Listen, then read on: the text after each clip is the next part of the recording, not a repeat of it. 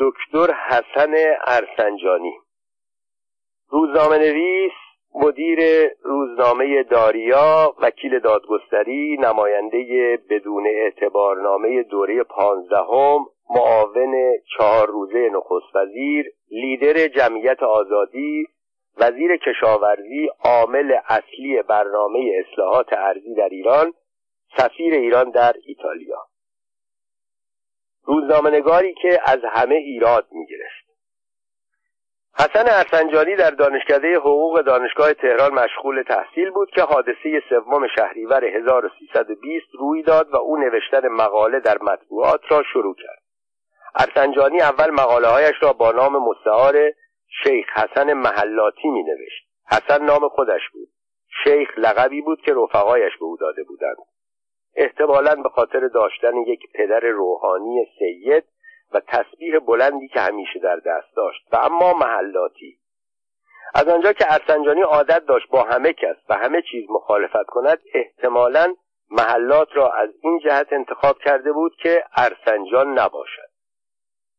در هیئت تحریریه روزنامه ایران ما حسن ارسنجانی را حسن ایرادی می‌نامیدند و پیشنهاد می‌کردند اسم مستعارش را ایراد بگذارد، ولی چون او از ایراد هم ایراد گرفت، محمود تفضلی سردبیر ایران ما پس از مدتی فکر به این نتیجه رسید که اگر ایراد را وارونه کنند میشود داریا، کلمه‌ای که جان میداد برای آنکه اسم مستعار باشد. البته این کلمه معنی نداشت، ولی از آنجا که اسم لازم نیست معنی داشته باشد، به خصوص که مستعار باشد، در هیئت تحریریه ایران ما همه آن را پذیرفتند جز خود ارسنجانی. اما او هم چون هرچه فکر کرد نتوانست ایرادی از این ایراد وارونه بگیرد، تصمیم گرفت در آن تغییری بدهد. او با آنکه هنوز لیسانسش را نگرفته بود، یک کلمه دکتر به آن اضافه کرد و از آن روز به بعد بالای همه مقالاتش نوشته دکتر داریا. ارسنجانی کم کم آنقدر از این اسم خوشش آمد که وقتی تصمیم گرفت روزنامه خودش را داشته باشد، اسم روزنامه را هم گذاشت داریا. ارسنجانی از همان سنین جوانی اهل مطالعه و تحقیق و تفکر بود. از این رو مقاله هایی را که به نام دکتر داریا در ایران ما و مرد امروز چاپ می‌کرد موفقیت زیادی به دست آورد. ارسنجانی از نخستین کسانی بود که تز ملی کردن نفت را مطرح کرد. در ضمن او اولین ایرانی بود که پیشنهاد کرد ایران هرچه زودتر به آلمان و ایتالیا اعلان جنگ بدهد. در آن زمان هنوز جمع کثیری از مردم ما و مردم بسیاری از کشورهای جهان تصور می‌کردند که آلمان سرانجام با سلاح‌های انتقامیش جنگ را خواهد برد، اما ارسنجانی که مردی آینده‌نگر بود پیش‌بینی می‌کرد که پیروزی آلمان رؤیایی بیش نیست و ایران با دادن اعلان جنگ به آلمان خواهد توانست از مزایای کشورهای فاتح استفاده کند. در سال 1323 دکتر داریا یعنی حسن ارسنجانی به سرش زد مدیر روزنامه شود، اما او فقط 22 سال داشت. چون برای گرفتن امتیاز روزنامه و مجله مانند وکالت مجلس طبق قوانین آن زمان داشتن 30 سال الزامی بود، امتیاز داریا را به نام یکی از آشنایانش حسین کلجری نوتاش گرفت و همزمان اقدام کرد که کبرسن بگیرد. به این ترتیب با یک جهش هم از 22 سالگی به 30 سالگی رسید و هم امتیاز را به نام خودش کرد. روزنامه داریا از همان اول کار تیراژ و نفوذ زیادی پیدا کرد. مقالات تند و انقلابی دکتر داریا دهان به دهان میگشت و همه جا درباره آن بحث میشد. اما هرقدر او تندتر مینوشت و طبقه حاکمه فاسد و دزدان صاحب نام را میکوبید، روزنامه بیشتر توقیف میشد و هرچه روزنامه بیشتر توقیف میشد، ارسنجانی تندتر مینوشت، به طوری که طی چند سالی که داریا را منتشر میکرد، بارها ناچار شد از امتیاز روزنامه‌های عدالت، آرمان ملی، اختر، علی بابا، تهران امروز، پرورش، دنا، مظفر، ندای حقیقت و حتی زن امروز استفاده کند. ما که در آن زمان دانش آموز بودیم، وقتی میشنیدیم کسی که این مقالات آتشین را مینویسد و این حرفهای گنده را میزند فقط 2-3 سال از ما بزرگتر است، دچار حیرت میشدیم. گرچه داریا در این سالها تیراژ و موقعیت و درآمد زیادی به دست آورد، ولی ارسنجانی این تجربه را هم پیدا کرد که روزنامه‌نگاری در ایران یک کار اقتصادی نیست و به یاد آورد که از قول یکی از روزنامه‌نگاران مشهور جهان خوانده بود که روزنامه‌نویسی انسان را به همه جا می‌رساند به شرط آنکه شخص روزنامه‌نگار باقی نماند.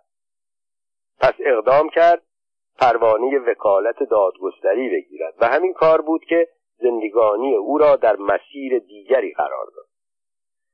در آن زمان مقتضیات پروانه وکالت میبایست مدت 1 سال با یک وکیل پایه‌ای کار کنند و آزمایشی را به نام اختبار بگذرانند.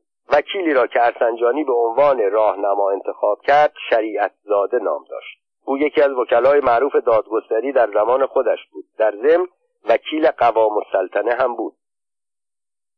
چون وکلای برجسته نمی‌رسند همه کارهای موکلین را خودشان انجام بدهند، کارهای کوچک را به عهده شاگردهای خود می‌گذارند. شریعتزاده هم انجام کارهای کوچک قوام السلطنه را به ارسنجانی واگذار کرد و همین باعث آشنایی و نزدیکی این دو مرد شد و هر دو از همان دیدارهای نخست مجذوب یکدیگر شدند. قوام السلطنه که سالها تجربه سیاسی در مشاغل مهمی مانند منشیگری مظفرالدین شاه، وکالت، وزارت، استانداری و نخست وزیری او را فردی آدمشناس کرده بود، از همان دیدار نخست از این جوان کوتاه قد تیزهوش کله تاس و کله شق خوشش آمد، به طوری که وقتی در سال 1124 به نخست وزیری رسید ارسنجانی 23 ساله یکی از مشاوران مخصوص او بود و وقتی در سال 1125 اقدام به تأسیس حزب دموکرات ایران کرد ارسنجانی 24 ساله را در کنار رجال استخواندار و با تجربه‌ای چون سید علی اکبر موسوی زاده، محمود محمود، سید ابوالحسن حائری زاده، محمد ولی میرزا فرمانفرما و دیگران به عنوان عضو مؤسس حزب معرفی کرد، مقامی که مایه حسرت بسیاری از وزیران و رجال سیاسی معمر آن زمان بود. در مقابل ارسنجانی هم که می‌دانست در خراب‌آباد سیاست ایران نمی‌تواند بدون راهنمایی یک پیر قدم بگذارد، احمد قوام را به عنوان رهبر و راهنمای خود انتخاب کرد. او درباره این انتخاب به دوستان خود گفته بود: آنچه را که من در قوام میپسندم شخصیت محکم و استوار اوست. قوام در مقابل شاه مانند سایر رجال دست به شکم نمی‌ایستد. ارسنجانی دهان بیچاک و بستی داشت، به جای شکم کلمه دیگری را به کار می‌برد. بعدها وقتی دکتر حسن ارسنجانی به وزارت رسید و اغلب ناچار می‌شد در مراسم مختلف ساعتها در حضور شاه بایستد، به سبک پیر سیاسی خودش دستها را آزاد نگه می داشت و از چسباندن دستها در پایین شکمش خودداری می کرد. رد اعتبارنامه ارسنجانی اولین ضربه مجلس 15 به قوام. ارسنجانی جوان در آن سالها مخالف شغل دولتی بود. این روزنامه‌نویس 24-5 ساله عقیده داشت اگر یک روزنامه‌نویس بخواهد به عنوان شروع به کار یک شغل سیاسی قبول کند، آن شغل باید وکالت مجلس باشد. چون در آن سالها ارسنجان نماینده به مجلس نمی‌فرستاد، قوام السلطنه به تصور خود به ارسنجانی لطف کرد، محبت کرد و دستور داد او از شهر لاهیجان که مرکز املاک و ستاد فرماندهیش بود به مجلس برود. او با این انتخاب می‌خواست نهایت علاقه و صمیمیت خود را به ارسنجانی نشان بدهد، ولی برخلاف تصورش با این کار او را هدف همه تیرهایی ساخت که مخالفان می‌خواستند به سوی او، یعنی قوام السلطنه، پرتاب کنند. ولی به سبب شخصیت برجسته و موقعیت ممتازش جرأت آن را نداشتند. حسن ارسنجانی از لاهیجان به وکالت دوره 15 انتخاب شد. چند روزی هم به مجلس رفت تا با توجه به حروف الفبا نوبت رسیدگی به اعتبارنامه‌اش رسید. سردار فاخر حکمت رئیس حزب دموکرات ایرانی مجلس اسم نماینده لاهیجان را خواند. از گوشه کنار مجلس صدای ضربه های مداد بود که به پیش دستی صندلی ها میخورد. مخالفان بیشتر نماینده های آذربایجان و زنجان بودند. منتخبین ارتش پس از بازگشت آذربایجان، یعنی وکلای شاه مانند ناصر ذوالفقاری، دکتر مجتهدی، نورالدین امامی و میر اشرافی. پرونده به کمیسیون ارجاع شد. وکلا به توصیه مقامات غیرمسئول میخواستند اول پروبال شاهین بلند پرواز را که پس از حل ماجرای آذربایجان و کردستان و زنجان دیگر احتیاجی به او نداشتند قیچی کنند تا بعد نوبت به خودش برسد. روز 12 آبان 1326 اعتبارنامه حسن ارسنجانی برای رأیگیری از کمیسیون به مجلس آورده شد. مخالفان چشمهای خود را بر همه اقدامات قوام بستند و دهان خود را برای بدگویی به او باز کردند. روزهای پرآشوب اواخر سال 24 و اوایل سال 25 را که کشور در حال تجزیه بود فراموش کردند و پرونده جوازهای جو و گندم و چای را که جناب اشرف برای راضی کردن مخالفان و تهیه پول جهت راه انداختن دار و دسته برای تظاهرات خیابانی و تشکیل حزب دموکرات ایران به منظور مقابله با حزب دموکرات آذربایجان به این و آن داده بود مطرح کرد. البته قوام السلطنه دست و دلبازی زیادی به خرج داده بود. بدل و بخشش هایی کرده بود که بعضی لازم و بعضی غیر لازم بود. اما سال 1325 یک سال عادی در تاریخ معاصر ما نبود که رئیس دولت با روش‌های معمولی کار کند. بازگرداندن قسمتی زرخیز از خاک وطن و مردم دلاور آن به مام میهن هیچ جای چانه زدن نداشت. البته شرایط جهانی و حمایت‌های سازمان ملل به او کمک کردند، ولی با همه این احوال چون این کاری از نخست وزیرهایی چون صدر و ساعد و بیات و حکیمی و اعلی ساخته نبود. آن روز مجلس از قبل تصمیمش را گرفته بود. طبق توافقهای پشت پرده قرار بود حسن ارسنجانی نخستین قربانی این بازی سیاسی باشد. آن روز صدها نسخه از روزنامه آتش سید مهدی میراشرافی نماینده مشکین شهر آذربایجان بین وکلا توزیع شده بود. در این روزنامه کاریکاتوری چاپ شده بود که قوام السلطنه را به شکل لوتی‌ها و با لباس لوتی‌ها نشان می‌داد.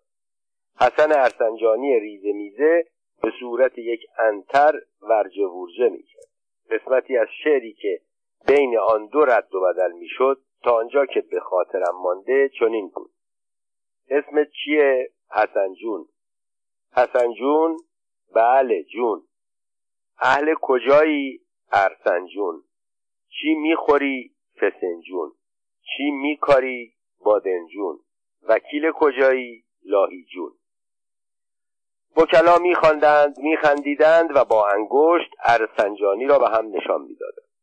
حزب دموکرات ایران برای دفاع از ارسنجانی ملک الشعرای بهار را به میدان فرستاد. ملک با وقار همیشگیش پشت تریبون رفت. این مرد بزرگ ادب و سیاست که حتی دوستیش با وثوق الدوله عاقد قرارداد 1919 و همکاری نزدیکش با قوام السلطنه سمبل اشرافیت و استبداد چیزی از احترام و علاقه نسل جوان و روشنفکران مملکت به او نکاسته بود، سخنانش را با قطعه و غزل و قصیده شروع کرد و با نثری آهنگین به پایان رساند.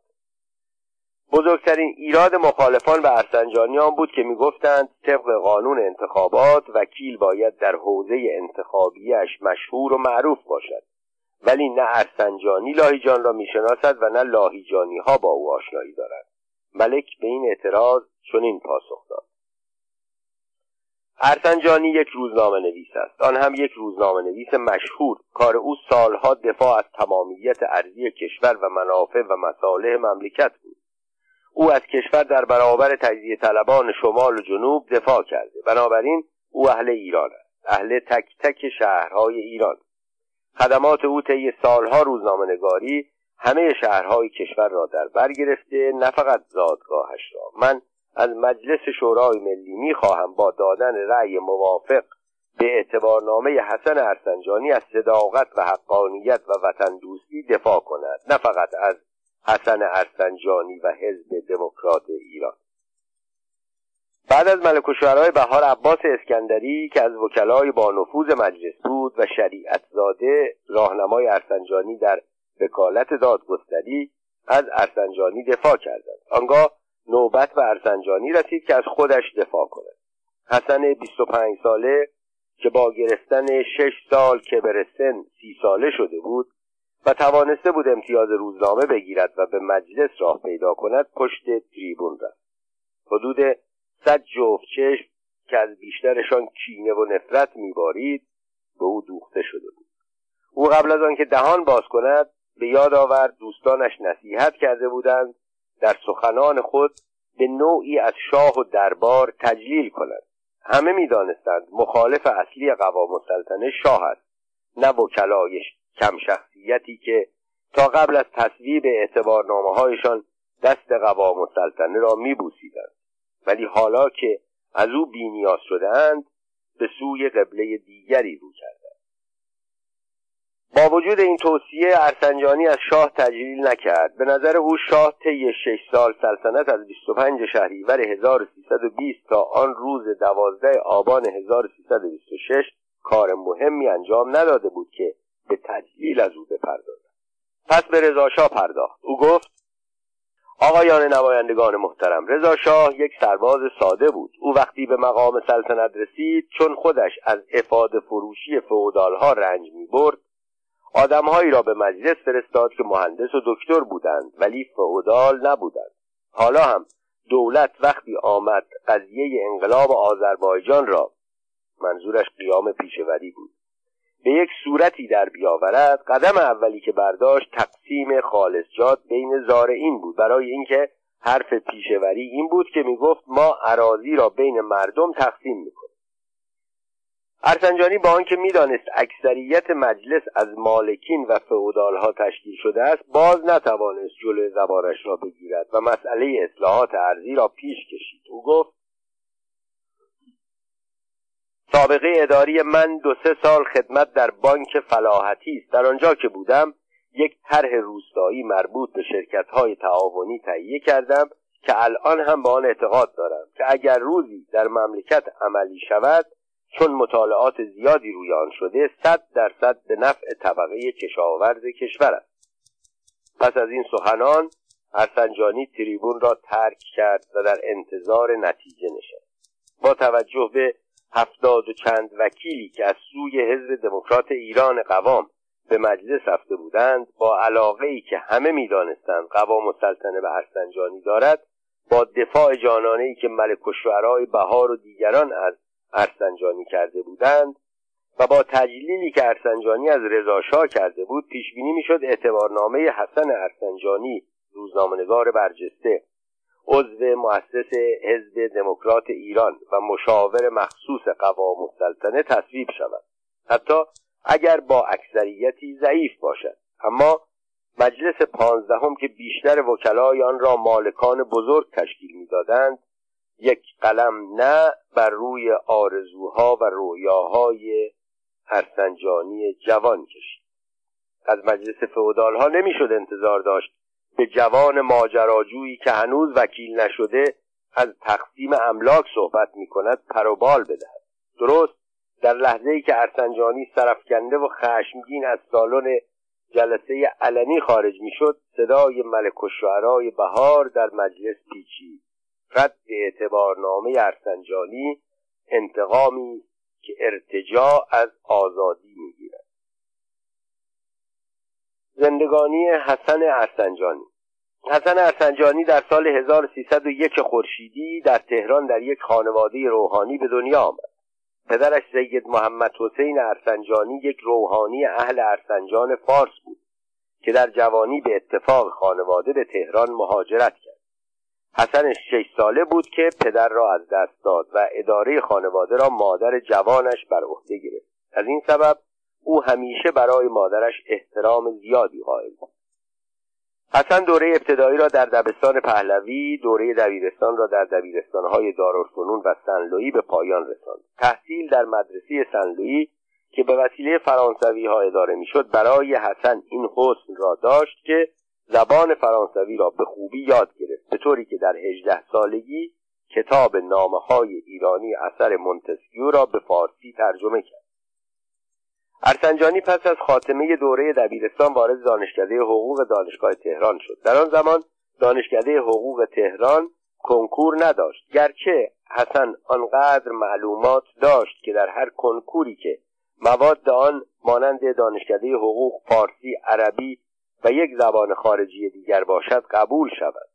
چون حضور در کلاس‌های درس در دانشکده حقوق الزامی نبود، ارسنجانی برای تأمین زندگی به استخدام بانک کشاورزی درآمد. در این شغل بود که او طرحی درباره تأسیس شرکت‌های تعاونی روستایی تهیه کرد. این طرح توجه رؤسای بانک را جلب کرد و او را که در آن زمان فقط 19 سال داشت به ریاست شرکت‌های تعاونی بانک کشاورزی منصوب کردند. او با پیاده کردن طرح تأسیس شرکت‌های تعاونی روستایی دست مالکان و سلفخرها را کوتاه کرد. نتیجه کار او این شد که مالکان محل به مخالفت با او برخاستند و روانه تهرانش کرد. واقعه سوم شهریور 1320 باعث شد که هوس سیاست به سر ارسنجانی افتاد. او قبلا مقاله‌هایی در روزنامه تجدد ایران می‌نوشت، ولی از این تاریخ شروع به نوشتن مقالات سیاسی کرد.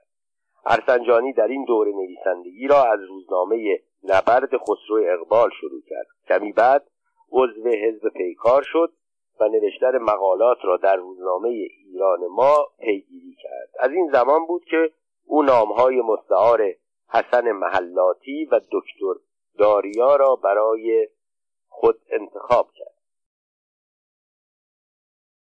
مقاله‌های ارسنجانی همیشه پر سر و صدا و جنجالی بود. یکی از مقاله‌های ارسنجانی که سر و صدای زیادی برپا کرد، مقاله‌ای بود که علیه ویلیام کیسی وزیر مستعمرات انگلستان نوشت. در جریان جنگ جهانی دوم کیسی ضمن سفر به هندوستان و سایر مستعمرات انگلستان چند روزی هم در تهران ماند. او طی نطقی که در رادیو تهران ایراد نمود، از جوانان ایرانی انتقاد کرد و آنها را بی‌بند و بار خواند. سخنان کیسی انعکاس بدی داشت. مطبوعات ایران علیه او مقالاتی نوشتند، ولی عنوانی که ارسنجانی برای مقاله خود انتخاب کرد و مقاله تندی که نوشت از همه مؤثرتر بود. او در روزنامه نبرد با امضای دکتر داریا نوشت: آقای کیسی، ایرانی سیاه چشم را با هندی سیاه پوست اشتباه نکنید. چاپ این مقاله به مقامات سفارت انگلیس در تهران گران آمد و تقاضای توقیف روزنامه نبرد را کردند. ارسنجانی در سال 1121 در حالی که فقط 20 سال داشت، از رشته قضایی دانشکده حقوق موفق به اخذ لیسانس شد. او در سال 1124 حزبی به نام آزادی تأسیس کرد، اما کار حزب او نگرفت. به این جهت چون قوام السلطنه در سال 1125 حزب دموکرات ایران را تأسیس کرد و ارسنجانی را به عنوان عضو مؤسس حزب برگزید، ارسنجانی که چنین دید، در کوچک حزب آزادی را بست تا از دروازه بزرگ حزب دموکرات ایران داخل شد. ارسنجانی پس از رد شدن اعتبارنامه‌اش در سال 1326 یک بار دیگر به کار روزنامه‌نگاری مشغول شد. قوام السلطنه به منظور دلجویی اداره روزنامه دموکرات ایران را به او واگذار کرد. حسن این کار آن بود که ارسنجانی به امور مالی و دخل و خرج روزنامه کار نداشت. عیبش آن بود که اداره یک روزنامه دولتی با روش کار ارسنجانی جور در نمی آمد. ارسنجانی قلمی تند آتشین داشت. این نوع نگارش بود که باعث شد روزنامه یومیه داریا طی 4 سال انتشار به جای 1300 شماره فقط 320 شماره منتشر شود. حالا او میبایست سبک نگارشش را عوض کند، ولی شانس آورد که این نوع روزنامه نویسی او کوتاه بود. رد اعتبارنامه ارسنجانی در 12 آبان 1126 اولین ضربه رژیم به قوام السلطنه بود، ولی آخری نبود. در تاریخ 12 آذر 1326 10 نفر از وزیران کابینه به طور دست جمعی استعفا کردند. در تاریخ 18 آذر قوام از مجلس تقاضای رأی اعتماد کرد. از 112 نماینده حاضر در جلسه فقط 46 نفر به او رأی موافق دادند و دولت قوام پس از قریب 2 سال ساقط شد. قوام در آخرین نطق خود دخالت وکلا در کار دولت را فاجعه نامید. این چیزی بود که او به صدای بلند گفت، ولی آنچه را که در دل خودش در برابر حق ناشناسی وزرا و وکلا گفت فقط باید حد کرد. با سقوط دولت قوام بساط حزب دموکرات ایران و روزنامه دموکرات ایران هم برچیده شد. ارسنجانی یک بار دیگر روزنامه نویسی و سیاست را کنار گذاشت و به کار وکالت دادگستری مشغول شد. او زمانی که نفوذ داشت ترتیبی داده بود که به وکالت بانک ملی ایران انتخاب شود. وکالت بانک منبع درآمد خوبی برای او بود. ارسنجانی در زمان نخست وزیری سپهبد رزمارا هم به او نزدیک شد و به صورت یکی از مشاوران او درآمد. ارسنجانی طرحی درباره تعاونی‌های روستایی و فروش املاک خالصه به کشاورزان را به رزمارا داد که مورد پسند او واقع شد، ولی ترور سپهبد رزمارا باعث شد که این طرح‌ها مسکوت بماند و ارسنجانی بار دیگر بیکار شد. بیکاری‌های مداوم برای او فرصتی بود که با مطالعه و تحقیق خود را برای آینده بسازد. ارسنجانی و 30 تیر 1331. در تاریخ 15 تیر 1131 از 65 نماینده مجلس شورای ملی 52 نفر به دکتر مصدق رأی اعتماد دادند، ولی مجلس سنا از دادن رأی موافق به او خودداری کرد. با وجود این در تاریخ 19 تیر فرمان نخست وزیری دکتر مصدق صادر شد. در 22 تیر دکتر مصدق از مجلس شورای ملی تقاضای اختیارات 6 ماهه کرد. روز 25 تیر دکتر مصدق به ملاقات شاه رفت و خواستار پست وزارت جنگ شد. شاه با این پیشنهاد موافقت نکرد. دکتر مصدق استعفا داد. در نامه‌ای که برای شاه ارسال داشت نوشت: موقع حساس کنونی ایجاب می‌کند که پست وزارت جنگ را فدوی شخصاً عهده‌دار شود که مورد تصویب شاهانه واقع نشده. بهتر آن است دولت آینده را کسی تشکیل دهد که مورد اعتماد باشد و بتواند منویات شاهانه را اجرا کند. با وضع فعلی ممکن نیست مبارزاتی را که ملت ایران شروع کرده پیروزمندانه خاتمه دهد. پس از استعفای دکتر مصدق اعلی وزیر دربار نظر مجلس را درباره نخست وزیر آینده جویا شد. در روز پنجشنبه 26 تیر مجلس با 40 رأی موافق به نخست وزیری احمد قوام رأی داد. روز جمعه 27 تیر فرمان نخست وزیری قوام با عنوان جناب اشرف صادر شد، لقبی که در سال 1128 به دنبال نامه‌های اخطارآمیز قوام به شاه از او سلب شده بود. در آن زمان در آخر نامه ابراهیم حکیمی وزیر دربار خطاب به قوام چنین آمده بود: چون خود موجب شده اید که پرده از روی اعمال و افعال مفسدت‌آمیز شما برداشته شود، بالطبیعه صلاحیت داشتن خطاب جناب اشرف را فاقد می‌شوید. بدین جهت بر حسب فرمان مطاع مبارک از این تاریخ عنوان مذکور از شما سلب می‌شود.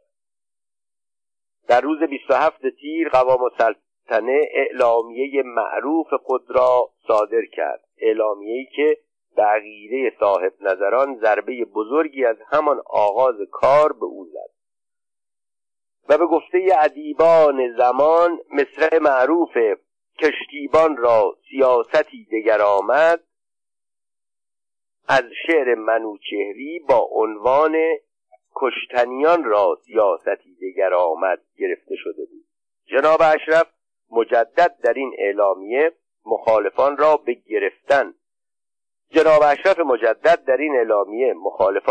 گرفتن و زدن و بستن و به محاکمه انقلابی فرستادن تهدید کرده بود، بیان که اختیاری برای هیچ یک از این کارها از شاه گرفته باشد.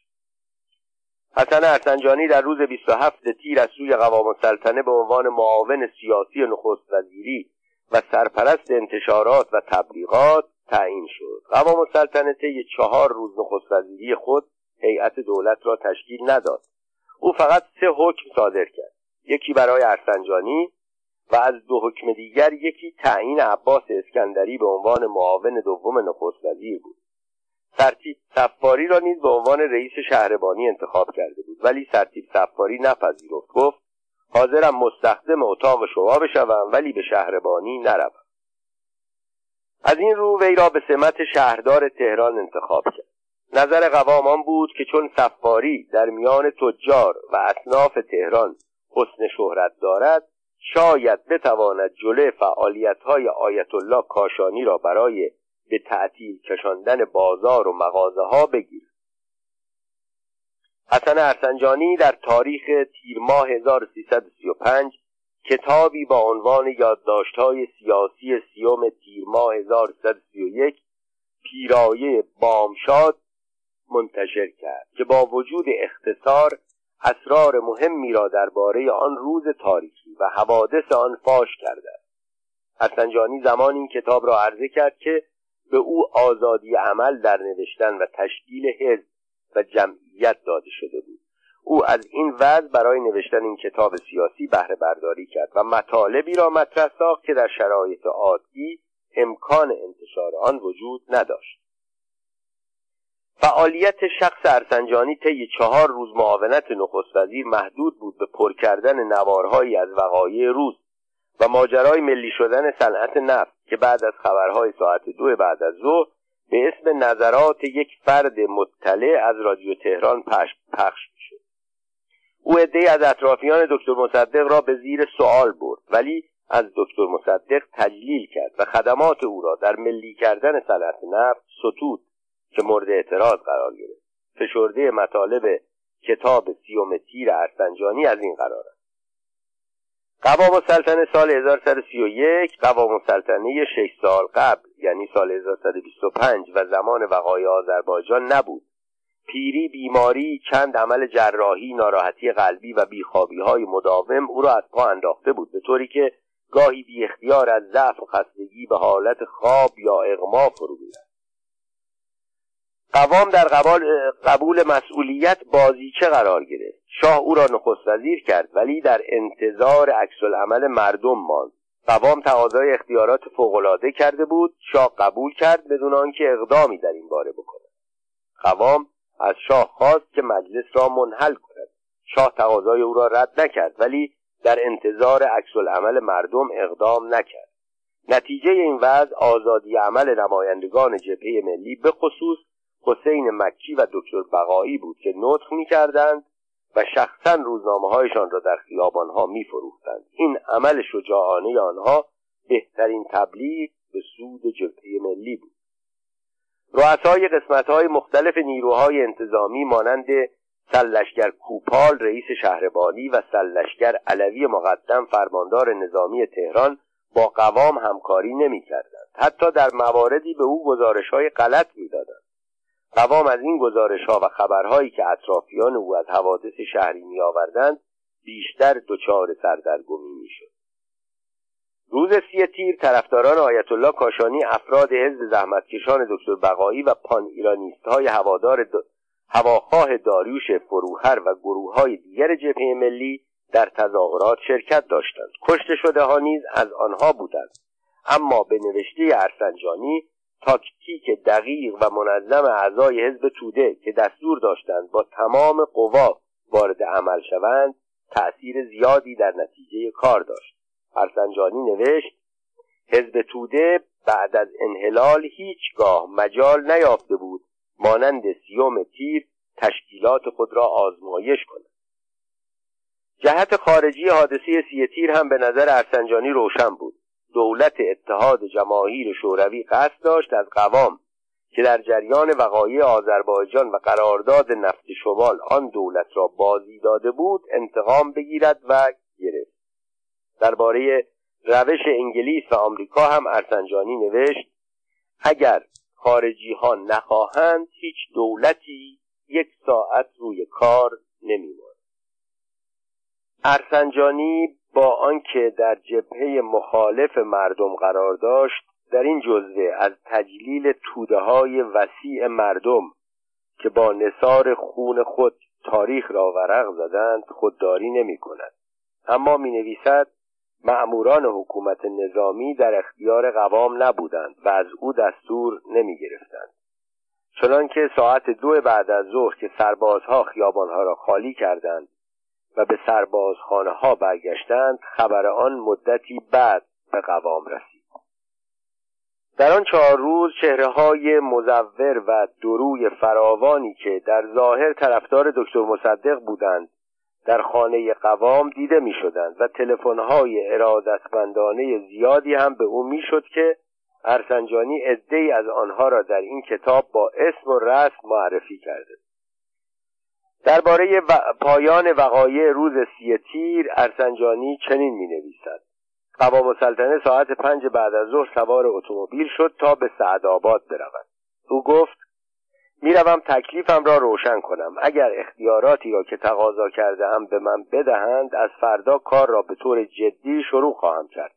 در غیر این صورت استعفا می‌دهم. هنوز 2 دقیقه از حرکت اتومبیل قوام نگذشته بود که رادیو خبر داد استعفای آقای احمد قوام از سوی اعلی حضرت پذیرفته شد. قوام هم که این خبر را از رادیوی اتومبیل خود شنید، به راننده دستور داد راه را کج کند.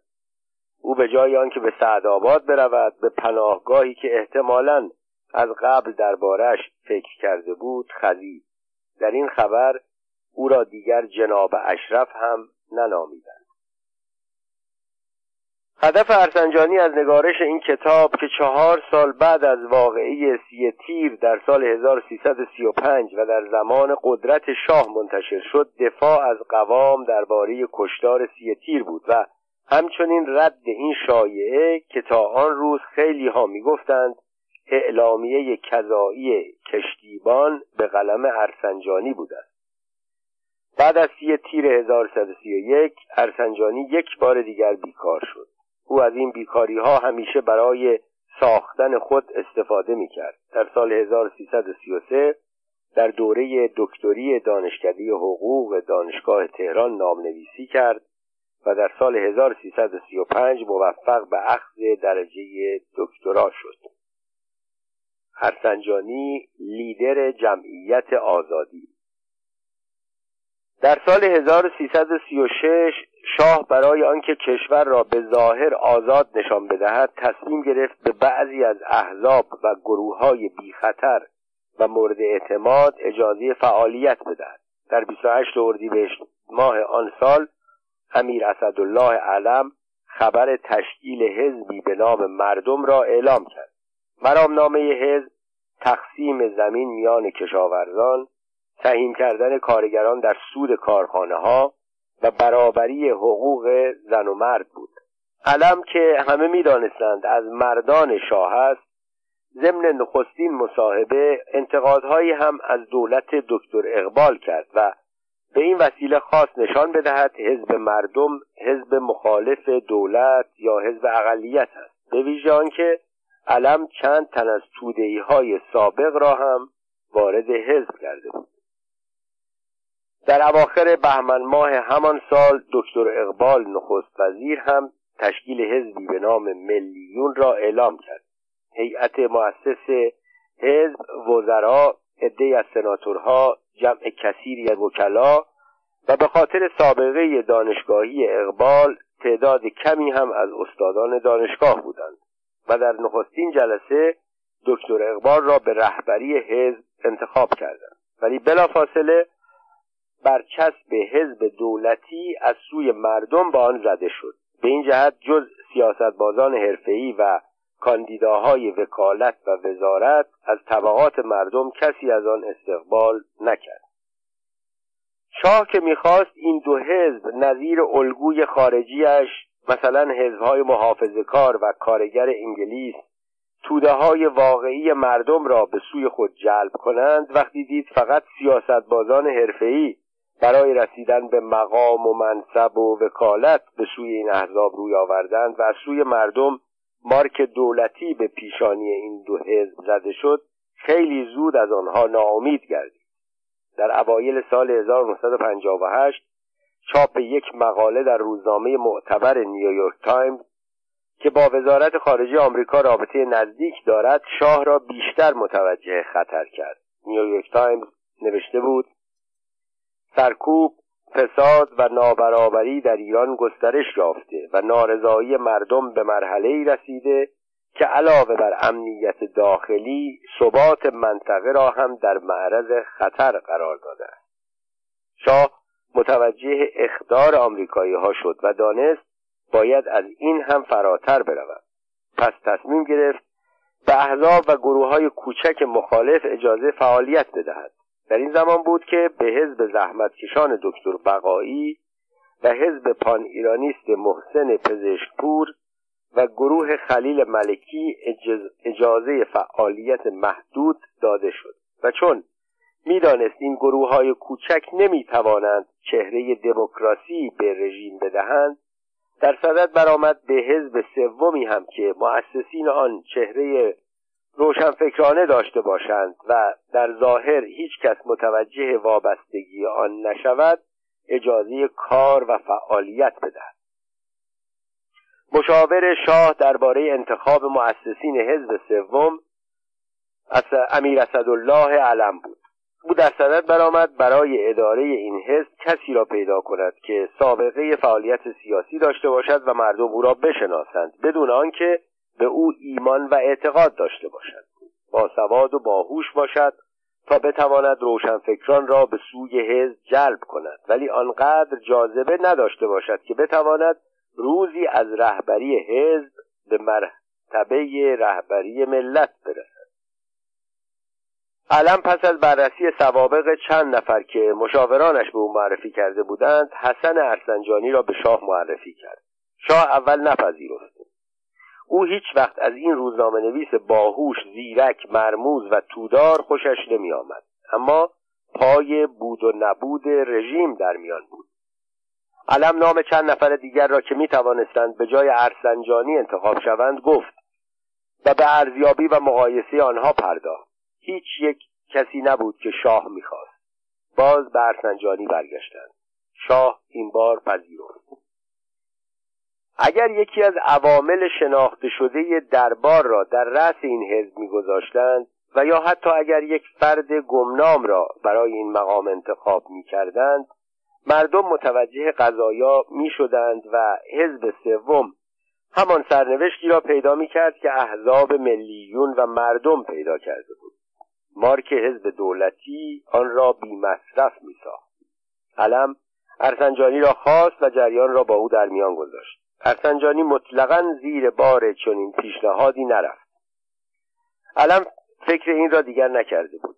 همه سیاست‌پیشه‌های کشور آرزوی چنین موقعیتی را داشتند، اما ارسنجانی، این شاگرد مکتب قوام السلطنه، با شناختی که از روحیه شاه داشت و با چیزهایی که از قوام و دیگر رجال نزدیک به شاه درباره شاه شنیده بود، می‌دانست سرنوشت او چه این کار بگیرد و چه این کار نگیرد چه خواهد بود. از آن روز به بعد جلسه در پی جلسه تشکیل شد. علم که مرد خود را یافته بود، پافشاری کرد، وعده‌ها داد، همه امکانات مالی و معنوی را که می‌توانست تعهد کند و می‌دانست برای موفقیت یک حزب لازم است تعهد کرد و آنقدر نوید داد و آینده روشن را در مقابل دیدگان او مجسم کرد تا ارسنجانی که اصولاً مردی جاه طلب بود پذیرفت. ولی این بار او بود که میبایست شرایط خود را در میان بگذارد. او کمک مالی از سوی دربار را برای تشکیل حزب نپذیرفت. ارسنجانی زیرک و باهوش، با تجربه سیاسی که طی سالها فعالیت سیاسی به دست آورده بود، میدانست تأسیس یک حزب به ظاهر ملی با یک باشگاه بزرگ، سالن کنفرانس، اتاقهای متعدد و مستخدم و حاجب و دربان، بلافاصله مسئله از کجا آورده ای را مطرح می سازد و ایجاد سوء ظن می کند. او آنقدر داشت که برای شروع به کار یک دفتر کوچک را به این کار اختصاص بدهد. از این رو به جای هر نوع کمک مالی خواست که به او در نوشتن مقاله ها، ایراد نطق و اظهار عقیده و نگارش اصول مرامنامه و تماس با افرادی از گروه‌های چپ، مخالفان دولت، حتی اعضای جبهه ملی آزادی عمل داده شود. اگر به من اعتماد ندارید چرا مرا برای این کار مهم انتخاب کرده اید؟ اگر اعتماد دارید من باید در انتخاب راه‌های موفقیت آزاد باشم. علم با مسئولیت خودش و اختیاری که از شاه گرفته بود پیشنهادهای ارسنجانی را پذیرفت و به این ترتیب بود که در سال 1336 در میان بحت و حیرت ما روزنامه‌نویس‌های آن زمان و همه کسانی که وارد در سیاست بودند، ارسنجانی تشکیل جمعیت آزادی را با مرامنامه‌ای مترقی و به گفته خودش سوسیال دموکرات که خواستار تغییرات بنیادی در ساختار سیاسی، اجتماعی و اقتصادی کشور بود اعلام کرد. ارسنجانی چون می‌دانست مردم ایران بعد از شهریور 20 از کلمه حزب خاطره خوشی ندارند، اسم گروه جدیدش را جمعیت گذاشت و چون در سال 1124 حزبی به نام آزادی تأسیس کرده بود که بعد منحل شد، نام جمعیت آزادی را برای آن انتخاب کرد. ارسنجانی برای آماده ساختن افکار عمومی احتیاج به مقدمه چینی داشت. در آن زمان بود که ما می‌دیدیم دکتر حسن ارسنجانی نوشتن سلسله مقالاتی را در مجله بامشاد آغاز کرده است. او گاهی 2 تا 3 مقاله در هفته می‌نوشت، آن هم درباره مسائلی که تا آن وقت کسی اجازه و جرأت اظهار نظر درباره آنها را نداشت، مانند دکترین آیزنهاور و دفاع از حزب ایران که به خود اجازه داده بود با صدور اعلامیه‌ای به امضای اللهیار صالح از دکترین آیزنهاور دفاع کند. اعلامیه اللهیار صالح جنجال زیادی برپا کرد. عده‌ای از نمایندگان مجلس به منظور خوشخدمتی طرحی با قید 3 فوریت به مجلس دادند. به موجب این طرح حزب ایران که تا آن زمان قانونی بود ولی اجازه فعالیت نداشت، غیر قانونی شمرده میشد. این طرح بلافاصله در مجلس شورا تصویب شد ولی سنا از تصویب آن خودداری کرد. این جریان بهترین فرصت را برای ارسنجانی فراهم ساخت تا با دفاع از حزب ایران حمله به مجلس شورا که با تصویب این طرح‌ها نشان می‌دهد که در ایران آزادی بیان و عقیده وجود ندارد و تجلیل از مجلس سنا که از تصویب این طرح عجولانه خودداری کرد، همچنان که لایحه مصادره اموال قوام را تصویب نکرده بود، نام خود و جمعیت آزادی را بر سر زبانها بیاندازد. ما روزنامه‌نگاران آن زمان که برای نوشتن کوچکترین موضوع سیاسی با اداره سانسور درگیری پیدا می‌کردیم و اجازه نداشتیم نام جبهه ملی، نام حزب ایران و نام اللهیار صالح و نظایر آنها را در مجله بیاوریم، وقتی می‌دیدیم دکتر ارسنجانی آزادانه از آنها دفاع می‌کند، به جای آنکه این کار را به حساب شجاعت و بی‌پروایی ارسنجانی بگذاریم، آن را نتیجه بند و بست پنهانی او با رژیم تلقی می‌کردیم.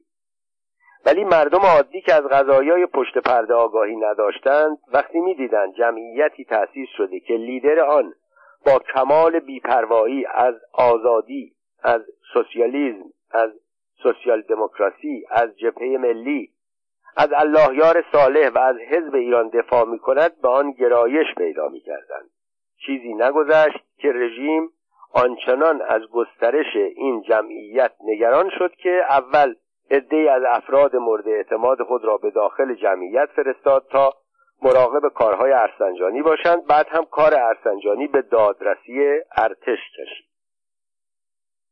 حیرت ما درباره آزادی عمل ارسنجانی زیاد ادامه پیدا نکرد. در اواسط اسفند 1336 در تهران شایع شد که ارسنجانی رهبر جمعیت آزادی زندانی شده. زندانی شدن ارسنجانی به دلیل توقیف سرلشکر قرنه‌ای صورت گرفت. ارسنجانی از مدتی قبل با قرنه دوستی، آشنایی و ارتباط داشت. در مورد قرنه شایع بود که او قصد داشت دولت دکتر اقبال را ساقط کند و دکتر امینی را به نخست وزیری برساند و برای این کار با عده‌ای از نظامی‌ها و غیر نظامی‌ها در ارتباط بود. بازجویی از ارسنجانی به وسیله سپهبد آزموده سرلشکر آن زمان انجام می‌گرفت و چون هر دو کله شق بودند، طی بازجویی‌ها به دفعات بین آنها برخوردهای تند صورت گرفت. آزموده به طعنه می‌گفت: خب شما جمعیت تشکیل داده بودید که دولت ببرید و دولت بیاورید. ارسنجانی جواب می‌داد: این حق هر ایرانی است که آرزو کند دولتی برود و دولت دیگر جانشین او شود. آزموده با حیرت جواب می‌داد: از کجا شما چنین حقی برای خودتان قائل هستید؟ ارسنجانی میگفت: طبق قانون اساسی. برای این سرلشکر قابل قبول نبود که غیر از شاه کسی یا گروهی بخواهد دولتی را ببرد و دولت دیگری را به جای او بنشاند. سرانجام بعد از مدت‌ها بحث و مناقشه، یک روز ارسنجانی به آزموده گفت: وقتی نتیجه تحقیقات به شما ثابت کرد که من دخالتی در کار کودتا نداشتم، از شما می‌خواهم پیغامی از سوی من به اعلی حضرت برسانید. به ایشان بگویید طی 14 سال که من داخل سیاست بودم، هرگز در جریان‌ها موافق اعلی حضرت نبودم و شاید اعلی حضرت هم از فعالیت‌های من ناراضی بودند، ولی در تمام این مدت که کارهای مهم و پرمسئولیتی هم داشتم، حتی 1 ساعت توقیف نشدم. ولی اکنون مدتی است که در جریان موافق با منویات اعلی حضرت فعالیت می‌کنم. از این بابت اجالتاً 15 روز است که در زندان هستم. ارسنجانی پس از این پیام حدود 20 روز دیگر هم در زندان به سر برد، ولی سرانجام چون روشن شد که در کار کودتا دخالتی نداشته، آزاد شد. پس از آزادی از زندان، ارسنجانی به وسیله علم برای شاه پیغام فرستاد که اگر از فعالیت‌های جمعیت آزادی راضی نیست، آن را منحل کند. ولی شاه جواب داد: جمعیت آزادی به حزب مردم ملحق شود. ارسنجانی این پیشنهاد را نپذیرفت و جمعیت را منحل کرد، ولی روابط خود را با علم و شاه حفظ کرد تا آنکه پس از چند سال به وزارت اصلاحات ارضی رسید. پس از انحلال جمعیت، دکتر ارسنجانی مدتی بیکار و خانه‌نشین شد. ناچار باز به کتابخانه خود پناه برد و به مطالعه و تحقیق پرداخت. وقتی کسی فعالیت‌های سیاسی را خیلی زود شروع کرد و خیلی زود به شهرت و مقام رسید، باید منتظر باشد که خیلی زود هم کارش را از دست بدهد. حالا دیگر روزنامه‌نویس‌ها به او حسادت نمی‌کردند، چون اگر مقاله‌ای می‌نوشت، اداره سانسور قبل از چاپ آن را می‌خواند و فقط اگر صلاح می‌دانست اجازه انتشار آن را می‌داد، عین سایر روزنامه‌نویس‌ها. دکتر ارسنجانی وزیر کشاورزی و ماجرای اصلاحات ارضی. دکتر حسن ارسنجانی پس از 4 سال بیکاری در 19 اردیبهشت 1340 در کابینه دکتر امینی به عنوان وزیر کشاورزی معرفی شد. در آمریکا جان اف کندی دموکرات رئیس جمهور شده بود. او خود را طرفدار آزادی و پیرو مکتب نهرو معرفی می‌کرد. گفته می‌شد سهم ایران در این تحولات از نظر سیاسی کمی دموکراسی و از نظر اجتماعی پیاده کردن قانون ظاهری اصلاحات ارضی است. در مورد دموکراسی، دکتر امینی که با کندی دوستی داشت، در انتخابات تابستانی زمستانی برای خودش فرمان رهبری مخالفان سیاسی دولت‌ها را صادر کرد. اجرای قانون اصلاحات ارضی هم به ارسنجانی واگذار شد. ارسنجانی از سالها قبل که کارمند بانک کشاورزی بود، درباره شرکت‌های تعاونی مطالعه داشت. ضمناً هدف اولیه دولت اصلاحات ارضی واقعی نبود، فقط می‌خواستند تند و سریع کاری در این زمینه انجام شود. به این جهت نسخه‌ای که به دست او دادند قانون مصوب مجلس 19 بود، قانونی که مالکین بزرگ تصویب کرده بودند، اما چنان دست و پای مجریان را بسته بودند که اجرای اصلاحات ارضی موکول به محال شده بود. و همین علت هم اقبال و شریف امامی با وجود تصویب قانون کاری در این زمینه انجام نداده بودند. دکتر ارسنجانی وقتی قانون را مطالعه کرد متوجه شد مجلس قانونی تصویب کرده که اجرای آن موکول به محال است. مطابق این قانون اول باید تمام زمین‌های مزروعی کشور که ده‌ها هزار قطع زمین در شرایط مختلف بود نقشه کشی و قیمت گذاری شود. دولت بهای املاک را به مالکین بدهد. بعد زمین‌ها را بین زارعین تقسیم کند و پولش را در دراز مدت بگیرد یا با فقدان یک کادر فنی ورزیده از کارشناسان کشاورزی برای تقویم املاک و کمبود پول در خزانه برای پرداخت‌ها این کار عملاً اجرا شدنی نبود. ارسنجانی خیلی زود راه حلی برای مسئله پیدا کرد. او گفت به جای آنکه مدت‌ها وقت خود را صرف نقشه کشی تک تک روستاهای کشور که هر یک وضع خاص خود را دارد و قیمت گذاری آنها کنیم، تعیین بهای املاک را به خود مالکین واگذار می‌کنیم.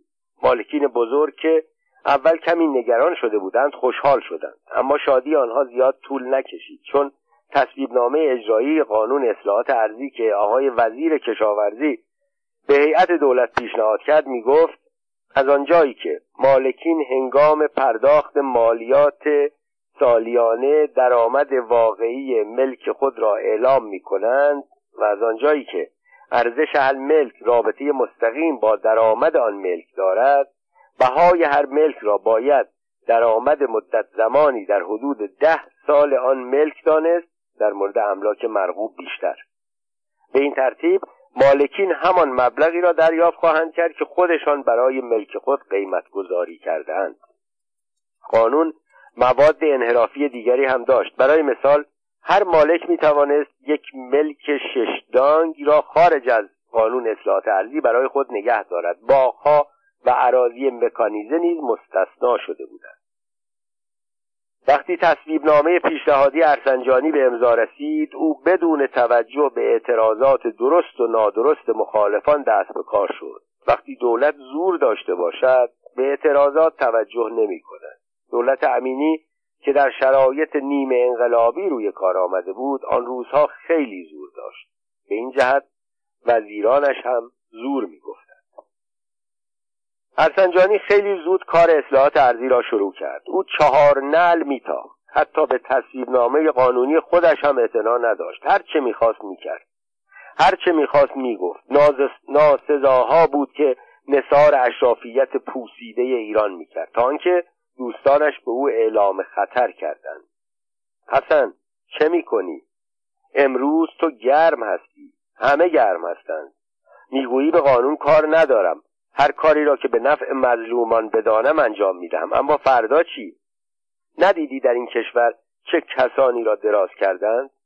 اول برای آنها دست زدند، به به گفتند، ولی بعد ادعا کردند خلاف کردند و آنگاه همه را روانه زندان کردند. تو وکیل دادگستری هستی و میدانی که همه این کارها برخلاف قانون است. تصویبنامه نمیتواند قانون را نسخ کند، همانطور که با قانون عادی نمیتوان برخلاف قانون اساسی اقدام کرد. قانون اصلاحات ارضی که به تصویب مجلس رسیده تصریح دارد که املاک مزروعی باید به وسیله کارشناسان تقویم شود، از مالکین خریداری شود و با شرایط آسان به زارعین واگذار شود. اگر تو با این قانون مخالفی باید قانون را عوض کنی. فردا که این شور و هیجان خوابید، کافیست یکی از مالکین نسبت به کار تو اعلام جرم کند. آن وقت به همان جایی خواهی رفت که گردنکشانی قوی تر از تو رفتند. ارسنجانی هو خوانده بود. قانون را می‌شناخت. سالها در کار سیاست بود و با این زیر و بم‌ها آشنایی داشت. تنها راهی که به فکرش رسید این بود که شاه را شریک جرم خودش بکند. بلافاصله به ملاقات شاه رفت و مقدار زیادی پنبه زیر بغل شاه گذاشت. گفت چون اعلیحضرت خود را از حامیان اصلاحات ارضی معرفی کرده اند، کشاورزان میل دارند اسناد مالکیت آنها به دست اعلیحضرت مرحمت شود. شاه غافل از اصل ماجرا از سخنان ارسنجانی خوشحال شد و برنامه زیرکانه او را قبول کرد تا کار به نام خودش تمام شود. اولین شهری که قرار شد برنامه اصلاحات ارضی در آنجا پیاده شود مراغه بود. آن زمان شایع بود ارسنجانی از یکی از مالکان مراغه دختر خواسته بود ولی او نداده بود. حسن هم برای گرفتن انتقام اول ملک او را تقسیم کرده بود. اما روزنامه‌نویس‌ها از این شایعات زیاد به گوشمان می‌رسید. به هر حال ارسنجانی برنامه‌ریزی کرده بود که 2 روز زودتر به آن شهر برود و مقدمات کار را فراهم کند تا شاه طی چند ساعت اقامت در مراغه اسناد زارعین را بدهد برود. اما چند روز بعد وقتی برای ارائه برنامه رسمی به دیدار شاه رفت، مشاهده کرد علاقه‌ای به سفر نشان نمی‌دهد. ظاهراً ساواک درباره امکان وقوع حوادث نامطلوب هشدار داده بود. شاه همیشه نسبت به ارسنجانی مشکوک بود. ارسنجانی متوجه نگرانی شاه شد و بلافاصله پیشنهاد کرد خبر مسافرت منتشر شده، اگر اعلیحضرت موافقت می‌فرمایند من در رکاب اعلیحضرت و در هواپیمای اعلیحضرت عازم مراغه می‌شوم. شاه که در آن زمان قدرتی نداشت و زود هر پیشنهادی را می‌پذیرفت قبول کرد. ارسنجانی سفر خود را 1 روز و نیم عقب انداخت تا با شاه عازم مراغه شود. اما تغییر برنامه مشکلاتی به بار آورد. ارسنجانی به تصور آنکه زودتر با اتومبیل به مراغه خواهد رفت، قباله ها و اسناد و مدارک را قبلا به آنجا فرستاده بود و قرار بود در مراغه زیر نظر خودش اسامی زارعان در اسناد نوشته شود. وقتی هواپیمای شاه در فرودگاه مراغه به زمین نشست، ارسنجانی بلافاصله از فرودگاه عازم محل اجرای مراسم شد. او فقط 1-2 ساعت وقت داشت، همان مدت که استاندار در فرودگاه معاریف شهر مراغه را معرفی کند و نطقهای خیر مقدم و تشکر رد و بدل شود. در محل اجرای مراسم کارمندان کشاورزی در حال نگرانی به سر می بردند. در آن مدت کم نوشتن اسم و مشخصات صدها زارع امکان نداشت. از طرفی اعطای اسناد را هم نمیشد به بعد موکول کرد. باز مغز ارسنجانی به کار افتاد و راه حل این مشکل را هم پیدا کرد. ساعتی بعد وقتی شاه در برابر چشم کسانی که در محل مراسم حضور داشتند و جلوی عدسی دوربین‌های عکاسی و فیلمبرداری و تلویزیونی ایرانی و خارجی اسناد مالکیت زارعان را که به طرز زیبایی با روبان‌های رنگی پیچیده شده بود به دست آنها می‌داد، فکرش را هم نمی‌کرد که همه این اسناد قطعه‌های کاغذ سفیدی بیش نیستند. زارعین اسناد خود را می‌گرفتند و در گوشه دیگر می‌ایستادند. در همین موقع مأموران مورد اعتماد ارسنجانی سندها را از دست آنها می‌گرفتند، به ستاد عملیات می‌بردند، به سرعت اسم و مشخصات آنها را می‌نوشتند و دوباره به آنها پس می‌دادند. شاه بعدها از طریق ساواک از جریان مطلع شد. نمی‌دانست باید این وزیر زیرک را توبیخ کند یا مورد تشویق قرار دهد. فقط می‌دانست باید بیشتر مراقب این روزنامه‌نگار باشد. بعد از استعفای دکتر امینی، علم در تاریخ 28 تیر 1341 به نخست وزیری رسید. او دکتر ارسنجانی را در مقام خود در وزارت کشاورزی ابقا کرد. او از زمان تأسیس جمعیت آزادی با ارسنجانی رابطه نزدیکی برقرار کرده بود. دکتر ارسنجانی ضمناً نمیخواست کار تقسیم اراضی به نام دکتر امینی که تمایلی هم به این کار نداشت و در ظاهر و روی سیاست روز از آن دفاع می‌کرد ثبت شود. در نطق‌ها و مصاحبه‌های خود که حالا دیگر روزانه شده بود، مالکان ایرانی را به صورت موجوداتی مخوف معرفی می‌کرد، ولی در خفا می‌گفت باید هر طور شده خلأ مالک را به وسیله یک سازمان مؤثر پر کرد. او می‌گفت مالکان بد بودند، ولی بعضی نسبت به زارعان به صورت یک حامی و پشتیبان رفتار می‌کردند. به آنها وام می‌دادند، بذر می‌دادند، وسیله مداوای کشاورزان بیمار را فراهم می‌کردند و در برابر ژاندارم‌ها حامی آنها بودند. بنابراین باید این خلأ را پر می‌کردند. راهی که ارسنجانی برای پر کردن این خلأ پیدا کرده بود، ایجاد شرکت‌های تعاونی بود. اما این کار پول لازم داشت. در آن زمان شاه در صدد ساختن پایگاه هوایی وحدتی در دزفور بود. ایجاد این پایگاه عظیم پول کلانی لازم داشت. ارسنجانی به ملاقات شاه رفت. گفت ارتش مال شماست. اصلاحات ارضی هم تا حال هر چه کردیم به نام شما بوده. ساختن پایگاه وحدتی اگر فقط 2 سال عقب بیفتد با پول آن میتوان شرکت‌های تعاونی زیادی ساخت.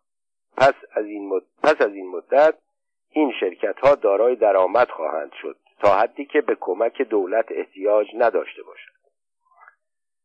شاه که هیچ نوع دخالت در کار ارتش را از سوی هیچ کس نمیپذیرفت از این پیشنهاد ناراحت شد. از طرفی ارسنجانی در مورد اصلاحات ارضی وضعی به وجود آورده بود که تحمل آن دیگر برای شاه دشوار بود. ارسنجانی خود را مدافع زارعان معرفی کرده بود. وزارت کشاورزی وزارتخانه سوگلی دولت شده بود. کارمندان آن هم سوگلی کارمندان دولت شده بودند.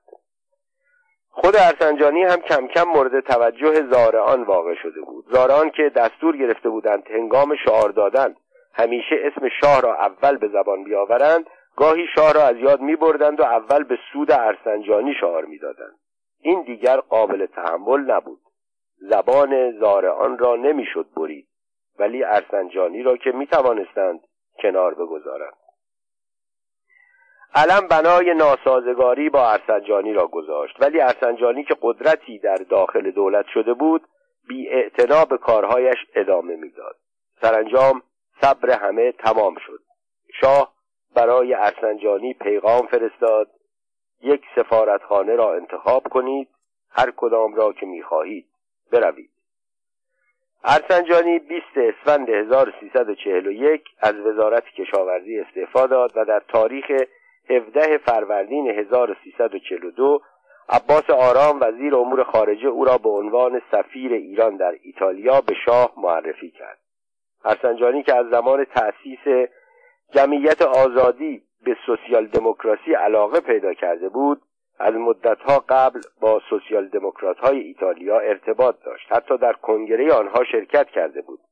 چون در ایتالیا دولت دست سوسیال دموکرات‌ها بود، او هم ایتالیا را انتخاب کرد. روزی که دل سفیر ایران تپید. سفارت ایران در ایتالیا کار زیادی نداشت. دکتر ارسنجانی که 1 عمر عادت به فعالیت‌های سیاسی کرده بود، در روم وقتش را بیشتر به مطالعه و تماشای موزه ها می‌گذراند و شاید هم در دل نقشه‌ای برای آینده می‌کشید.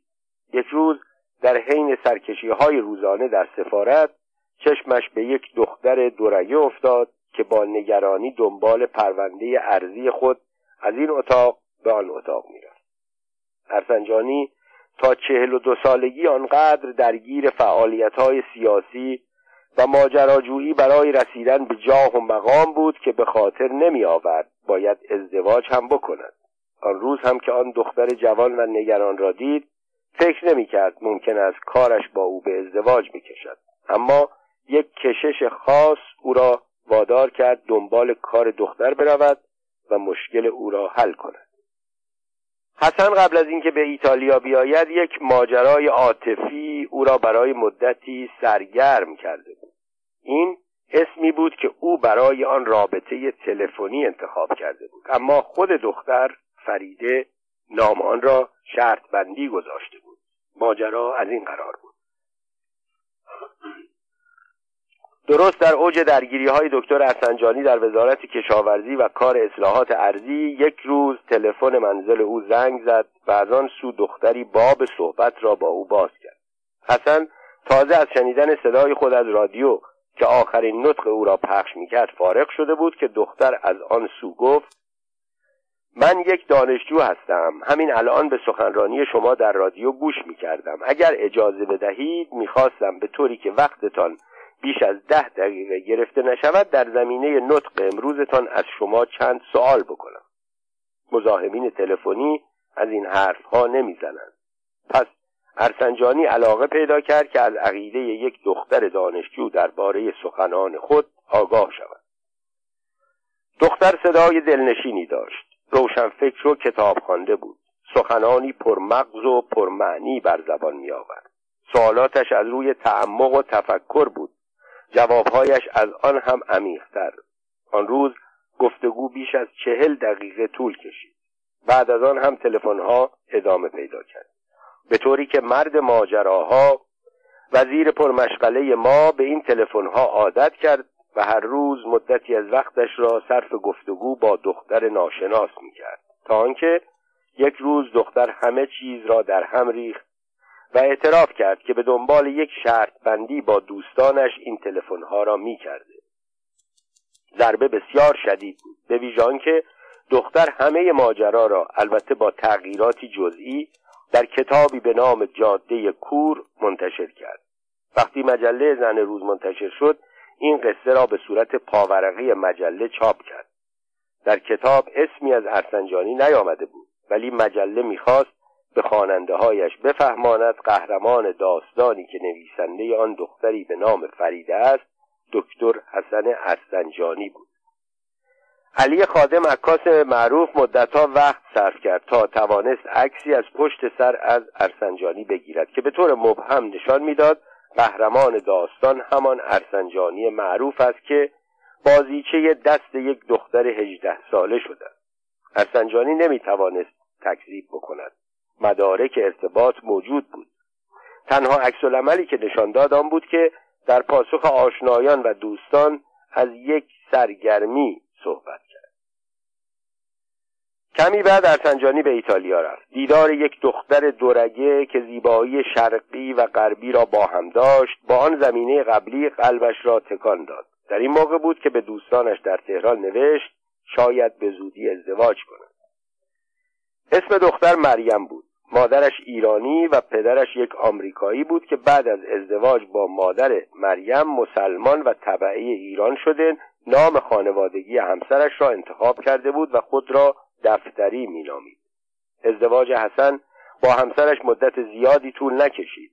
شاید 24 سال اختلاف سن، شاید بیکار شدن ارسنجانی، شاید هم دخالت‌های پدر دختر به گفته ارسنجانی باعث جدایی آنها شد.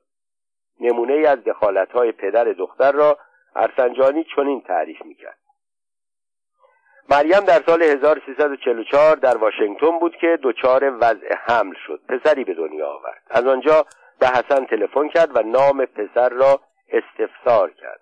حسن نام علی را برای پسرش انتخاب کرد، اما به پیشنهاد پدر دختر نامی را که در شناسنامه نوشتند علی پل ارسنجانی بود.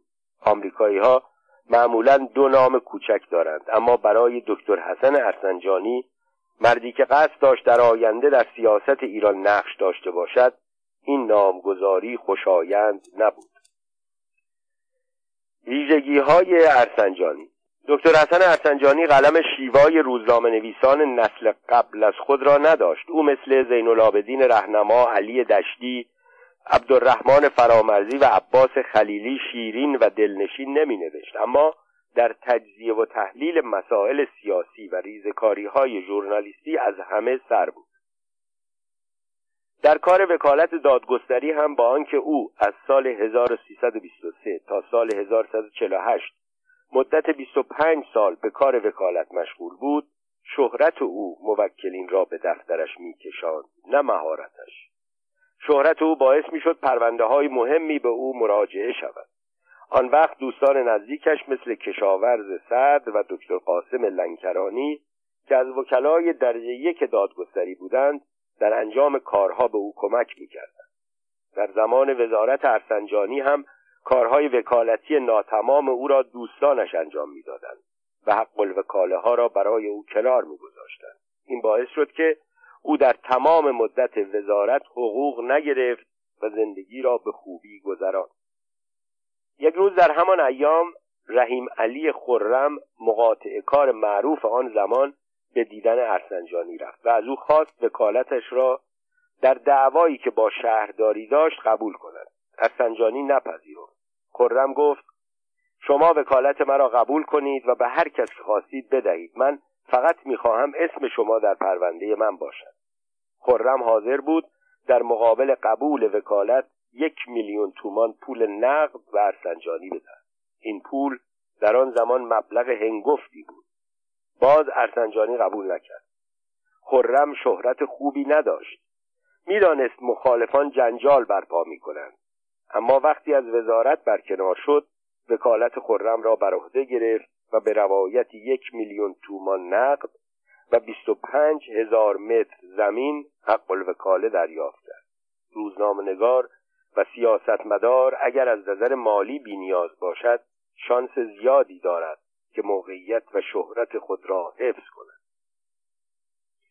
از دیگر وکالت‌های پرسر صدای ارسنجانی وکالت ورثه عباس اسکندری بود. عباس میرزا اسکندری سیاستمدار معروف، مدیر روزنامه سیاست و از مؤسسین حزب توده که به شاهزاده سوسیالیست معروف بود، ثروت زیادی داشت. وقتی مرد بین وراث او اختلاف افتاد. همسر دوم اسکندری که از خویشاوندان علم بود به توصیه او وکالت خود را به ارسنجانی داد. ارسنجانی توانست حق این خانم را که احترام الملوک نام داشت از ثروت اسکندری در ایران وصول کند. اما عباس اسکندری مبلغ هنگفتی پول نقد در بانک‌های سوئیس داشت. این بانک‌ها به این عنوان که قانون سوئیس دو همسری را به رسمیت نمی‌شناسد، همه دارایی او را متعلق به همسر اول اسکندری می‌دانستند و از دادن سهمیه همسر دوم عباس اسکندری خودداری می‌کردند. ارسنجانی با استفاده از اسم و شهرت خود و آگاهی به زبان فرانسوی توانست حق موکل خود را بگیرد و خودش هم حق الوکاله هنگفتی دریافت کند. به غیر از اینها ارسنجانی موکلین بزرگ دیگری هم داشت که نام بعضی از آنها در وصیت‌نامه‌اش آمده و با مطالعه وصیت‌نامه ارسنجانی میتوان به روحیات این مرد جنجالی سیاست ایران پی برد. متن وصیت‌نامه دکتر ارسنجانی را دوست مشترک ما دکتر قاسم لنکرانی که در دوره لیسانس دانشکده حقوق با من هم دوره بود و در دوره دکترای حقوق با ارسنجانی و من ارسنجانی را چند بار در خانه او دیده بودم به من داد که به علت مفصل بودن و مسائل خصوصی از نوشتن آن خودداری می‌کند. از مطالعه متن وصیت‌نامه ارسنجانی نکات زیر روشن می‌شود. حسن ارسنجانی درباره پسرش که پدر بزرگ آمریکایی داشت وصیت کرده بود مسلمان و ایرانی تربیت شود. ارسنجانی سید بود ولی هرگز در مقابل اسم خود این کلمه را نمی آورد. ارسنجانی به افراد خانوادهش خیلی علاقه داشت و به عنوان مغروض بودن به آنها قسمتی از ثروتش را به آنها بخشیده بود. به ویژه مادرش را تا آن حد دوست می داشت که در مقدمه یکی از کتاب‌های سیاسیش این علاقه را آشکارا نشان داده بود. بعدها که وکیل همسر سابق ارسنجانی با توجه به اشتباهی که ارسنجانی در نوشتن تاریخ وصیت‌نامه مرتکب شده بود، وصیت‌نامه دست‌نوشت باید دارای تاریخ کامل روز و ماه و سال باشد، ولی ارسنجانی در این وصیت‌نامه نوشته بود اردیبهشت ماه 1348 خورشیدی. توانست از دادگاه رأی ابطال را بگیرد و همین نکات اشاره کرد. او ادعا می‌کرد ارسنجانی در اواخر عمر ثروت زیادی به دست آورده بود و در چنین شرایطی احتیاج نداشت خانه‌اش را با کمک مالی برادرش بخرد یا از خاله و برادرزاده‌هایش مبالغ ناچیزی وام بگیرد و در دم مرگ به یاد بیاورد که چون رسیدی به آنها نداده آن پولها از ماترکش پرداخت شود.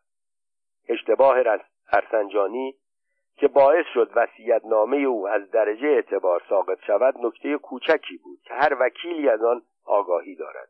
در وصیت‌نامه خود نوشت باید تاریخ روز و ماه و سال به طور کامل نوشته شود. ارسنجانی در وصیت‌نامه‌اش با آنکه اصطلاح خودنوشت را به کار برد، تاریخ را به طور کلی و به صورت اردیبهشت ماه 1348 خورشیدی نوشت و همین باعث شد همسر سابق او وکیل بگیرد و تقاضای ابطال وصیت‌نامه را بکند. داشتن $50,000 در بانک اسرائیل هم بهانه‌ای به دست مخالفان او داد که جنجال برپا کنند. اگر ارسنجانی می‌دانست کار این خصوصی ترین موضوع زندگی او یعنی وصیت‌نامه‌اش به روزنامه‌ها می‌کشد، حتماً از خیر آن پول می‌گذشت و از آن در وصیت‌نامه یاد نمی‌کرد. اما مردان سیاسی باید بدانند هیچ چیز پنهان نمی توانند داشته باشند. دکتر ارسنجانی هم یک مرد سیاسی بود و سرانجام همه از همه کارهایش آگاه می شدند. آثار ارسنجانی. قسمتی از آثار ارسنجانی مقالات اوست که طی بیش از 20 سال در روزنامه‌های داریا، ایران ما، مرد امروز، نبرد و بامشاد نوشت و جز آن کتاب‌هایی که ترجمه و تألیف کرد و نطق‌هایی که در مدت وزارت ایراد کرد. اولین کتاب ارسنجانی ترجمه نامه‌های ایرانی اثر مونتسکیو بود که آن را در 18 سالگی ترجمه کرد. این کتاب نامه‌هایی است که دو ایرانی به نام‌های ازبک و ریکا در پاریس برای خویشاوندان خود می‌نویسند و از اوضاع اجتماعی فرانسه انتقاد می‌کنند. رساله دکتری ارسنجانی به نام حاکمیت دولت‌ها در سازمان‌های بین‌المللی از کتاب‌های حقوقی معتبر زبان فارسی است. حسن ارسنجانی در سال 1333 در نخستین دوره دکتری حقوق دانشگاه تهران نام‌نویسی کرد و در سال 1135 موفق به اخذ درجه دکتری شد. استاد راهنمای او در گذراندن رساله دکتری دکتر احمد متین دفتری، نخست وزیر پیشین و سناتور آن زمان بود. به جز اینها دکتر ارسنجانی در سال 1335 کتاب کوچکی درباره حوادث 30 تیر 1331 نوشت که حقایق بسیاری را درباره وقایع 5 روزه نخست وزیری احمد قوام برملا می‌کرد. او در این کتاب از رجالی یاد می‌کند که تا قبل از 24 تیر از طرفداران دکتر مصدق بودند، از 25 تا 29 تیر با قوام عهد و پیمان بستند و بعد از 30 تیر و سقوط قوام مجدداً به سوی دکتر مصدق برگشت. از دیگر کتاب‌های ارسنجانی باید از 10 مقاله پیرامون سوسیالیسم دموکراتیک و کتاب اتحاد عرب یاد کرد. بیشتر مقاله‌های ارسنجانی متعلق به دوران جوانی اوست. با این همه میتوان از میان آنها به اندازه 1-2 جلد کتاب قطور، نوشته‌های ماندنی و خواندنی انتخاب کرد. اما نطق‌های ایام وزارت او چون باب مصرف بازار روز بود، مفصل و تکراری است و ارزش حفظ و نگهداری ندارد. ماجرای گذرنامه یک وزیر. وقتی که دوره 4 ساله خدمت دکتر حسن ارسنجانی در ایتالیا به پایان رسید، به ایران برگشت. تصور او آن بود که چون شاه تمایلی به ماندن او در ایران ندارد، او را به عنوان سفیر به کشور دیگری خواهد فرستاد یا دست کم مأموریت او را برای 1 سال دیگر در ایتالیا تمدید خواهد کرد. ارسنجانی از زمانی که جیوست ساراگات، رهبر سوسیال دموکرات‌های ایتالیا، وزیر خارجه شد، با او دوست بود. وقتی ساراگات در سال 1143 رئیس جمهور ایتالیا شد، دوستی آنها ادامه پیدا کرد. در اثر اقدامات ارسنجانی بود که ساراگات به ایران مسافرت کرد. این دوستی میتوانست به سود ایران باشد. برای نمونه وقتی هنرمندان وزارت فرهنگ و هنر جهت اجرای برنامه به ایتالیا رفتند، قرار شده بود در یک سالن عادی برنامه اجرا کنند، ولی ارسنجانی اقدام کرد که درهای سالن مجلل اپرای روم به روی هنرمندان ایرانی گشوده شود. چون این نفوذی برای یک سفیر ارزش بسیار داشت. شاه گرچه علاقه‌ای به ماندن ارسنجانی در ایران نداشت، او را به کشور دیگری هم نفرستاد. ارسنجانی به هر کشوری میرفت، روزنامه‌ها از او به عنوان روزنامه‌نویسی مبرز و قهرمان اصلاحات ارضی در ایران یاد می‌کردند. خود او هم می‌دانست چگونه با روزنامه‌نویس‌ها ارتباط برقرار کند. این ویژگی به زیان او تمام شد. شاه دوست نداشت رجال ایرانی شهرت جهانی پیدا کند. ارسنجانی که از به دست آوردن مأموریت در کشوری دیگر ناامید شد، تصمیم گرفت برنامه کار و زندگی خود را بین ایران و اروپا به ویژه ایتالیا تقسیم کند. چند ماه اقامت در ایران برای گرفتن وکالت‌های بزرگ و حق الوکاله‌های کلان، چند ماه اقامت در اروپا برای مطالعه، ایجاد رابطه با محافل بین‌المللی و خرج کردن پولها و زندگی شیرین یا به قول ایتالیایی‌ها دولچویتا. دوستانش در ایران کارهای وکالتی او را صمیمانه و بدون توقع مادی انجام می‌دادند. دکتر ارسنجانی سالهایی که در ایتالیا اقامت داشت، هر سال چند بار به ایران می‌آمد و باز می‌گشت و در آن ایام گرفتن گذرنامه و ویزا برایش بسیار ساده بود. اکنون هم تصور او آن بود که به عنوان وزیر و سفیر سابق به راحتی میتواند از گذرنامه سیاسی استفاده کند. در آن زمان رسم بود هر یک از رجال درجه یک مملکت وقتی میخواست به سفر خارج برود به عنوان خداحافظی و کسب اجازه حضور شاه میرفت. ارسنجانی هم برای خداحافظی به دیدار شاه رفت و از روز بعد برای گرفتن گذرنامه اقدام کرد. صدور گذرنامه سیاسی رجال به طور عادی یکی دو روز بیشتر طول نمی‌کشید، اما این دفعه وضع تغییر کرد. هر بار ارسنجانی برای گرفتن گذرنامه مراجعه می‌کرد می‌گفتند هنوز جواب نیامده، لطفاً بعداً مراجعه کنید. در فاصله این مراجعه کردنها ارسنجانی چند بار برای شرکت در سلام‌ها دعوت شد. او در شرایط عادی به سلام شاه نمی‌رفت، ولی این بار به فکر آنکه شاه با دیدن او دستوری جهت صدور گذرنامه صادر کند در همه مراسم شرکت میکرد. بار اول شاه به دیدن او حیرت زده گفت نرفتی؟ ارسنجانی جواب داد خیر قربان، مگر در کنفرانس سوسیال دموکرات ها دعوت نداشتی؟ چرا قربان؟ کنفرانس که تمام شده. همینطور از قربان. پس کی میروی؟ احتمالاً تا چند روز دیگر قربان. شاه سری به علامت تایید تکان داد و رفت. ارسنجانی به امید آنکه شاه درباره صدور گذرنامه او دستوری داده باشد روز بعد برای گرفتن گذرنامه مراجعه کرد. جواب همان بود، خیلی متاسفیم، هنوز جواب شما نرسیده، لطفاً چند روز دیگر مراجعه کنید. چندی دیگر یک سلام دیگر.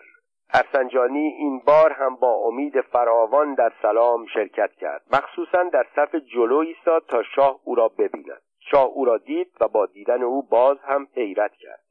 هنوز که نرفتی؟ بله قربان، یعنی خیر قربان. شاه با حالت استفهام پرسید اشکالی که نیست؟ خیر قربان. حقیقت آن که گرفتن گذرنامه نمیتوانست اشکالی داشته باشد. هر روز هزاران نفر از مردم عادی گذرنامه می‌گرفتند.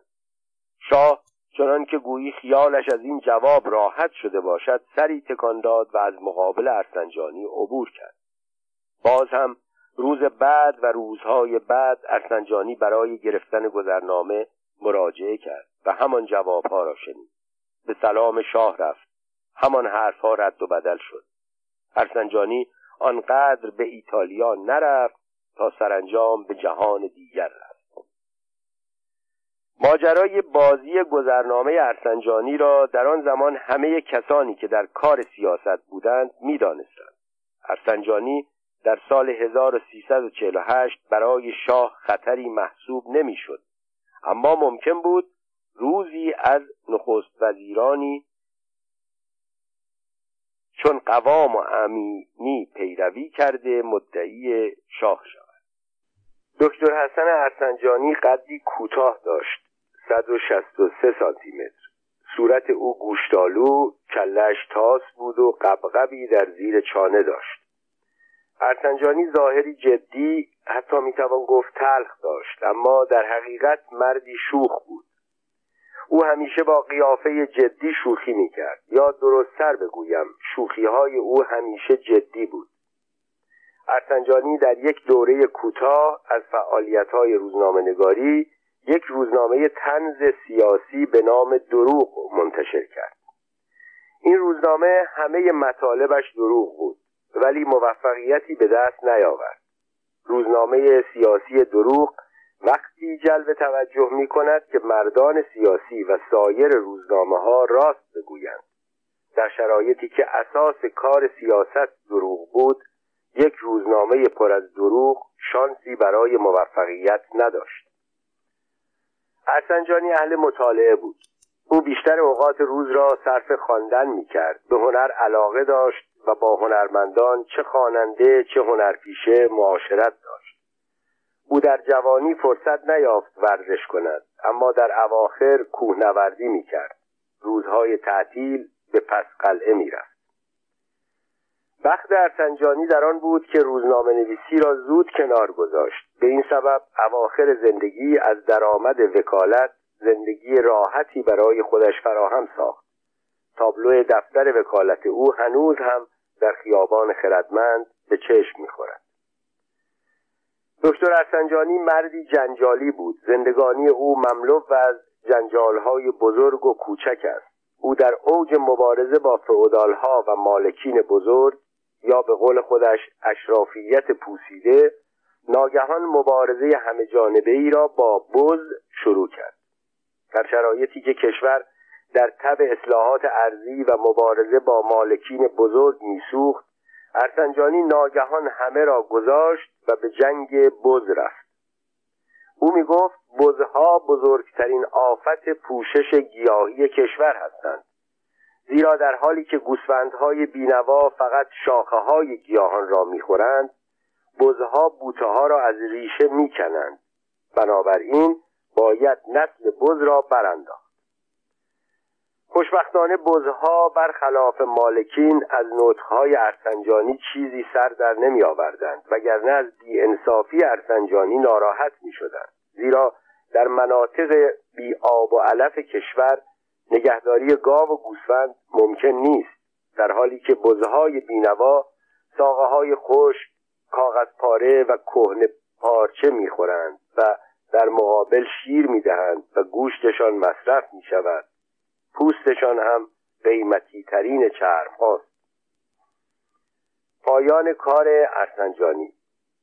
جمعه شب 10 خرداد 1348. آن شب دکتر ارسنجانی در خانه مجلل خود در دزاشیب مهمان داشت. مهمانها تا نیمه شب ماندند. در آن شب گرم اواخر بهار تهران، در باغ ارسنجانی و محل پذیرایی او در کنار استخر هوا لطیف و خنک بود. آن شب در نظر همه شب خوبی بود. ارسنجانی کم حرف آن شب آنقدر صحبت کرد و لطیفه گفت که مجلس را تحت تأثیر قرار داد. نیمه شب گذشته بود که مهمانها رفتند. گویی با رفتن آنها خواب هم از چشمهای حسن رفته بود. احساس عجیبی داشت. کمی در کنار استخر قدم زد. در آن خانه بزرگ او تنها بود. مستخدمین بودند، اما کسی که همدم حسن باشد نبود. دلش میخواست کسی بود و او درباره حالش با او صحبت میکرد. دست کم آن فریده شیطان. احساس میکرد سنگین است. در سینه‌اش دردی بی سابقه حس میکرد. او از مدتی قبل دچار ناراحتی قلبی بود، اما آن شب مثل آن بود که وزنه‌ای سنگین روی سینه‌اش گذاشتند و فشار میدهند. ساعت 3 بعد از نیمه شب بود. پس دیگر جمعه نبود، شنبه بود. شنبه 11 خرداد 1348. با خود کلنجار رفت که به دوست پزشکش تلفن بکند یا نکند.